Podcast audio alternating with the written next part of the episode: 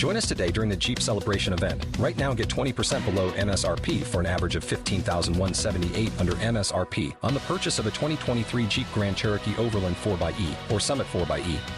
Not compatible with lease offers or with any other consumer incentive offers. 15,178 average based on 20% below average MSRP from all 2023 Grand Cherokee Overland 4xE and Summit 4xE models in dealer stock. Residency restrictions apply. Take retail delivery from dealer stock by 4 1. Jeep is a registered trademark.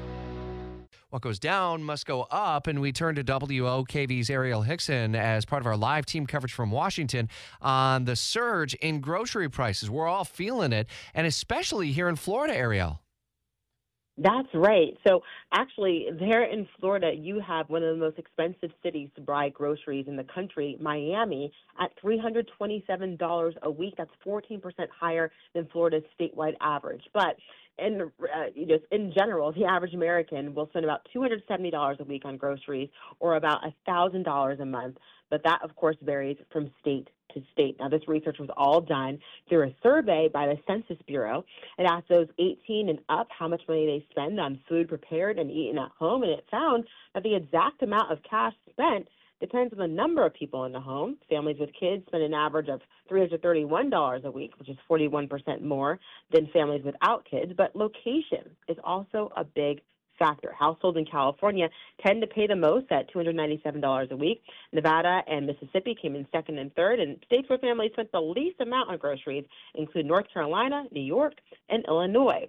And once again, Florida is very interesting. Miami is one of the most expensive cities up there, so um, that's a place where people are really feeling the impact on their wallets. Well, uh, Miami is pretty much expensive for just about everything, including gas prices, housing prices, and a whole lot more. Are there things that we can do? Does this survey by the Census Bureau's Household Pulse Survey kind of go into detail to ways to t- try to trim those costs and save a little bit? Well, there is still a lot to kind of be delved into, but of course, budgeting ahead always helps. Making sure that you have a good list in hand once you step into that grocery store could help you uh, be insightful with uh, making choices for your family uh, when you're trying to buy, I guess, the best price groceries out there. But, you know, research say that there's a reason why these prices are so high. Uh, since the pandemic began, prices have really creeped up due to increased demand, supply chain issues, and inflation. And even though the inflation rate went down from last year, Americans are really still feeling that impact in their pockets. And daily uh, money saving advice coming every morning from our consumer warrior, Clark Howard. He always has great strategies to help you save more and spend less at clark.com and throughout Jacksonville's morning news. WOKV's Arielle Hixson, part of our live team coverage from Washington. Thanks. Don't you love an extra $100 in your pocket? Have a TurboTax expert file your taxes for you by March 31st to get $100 back instantly.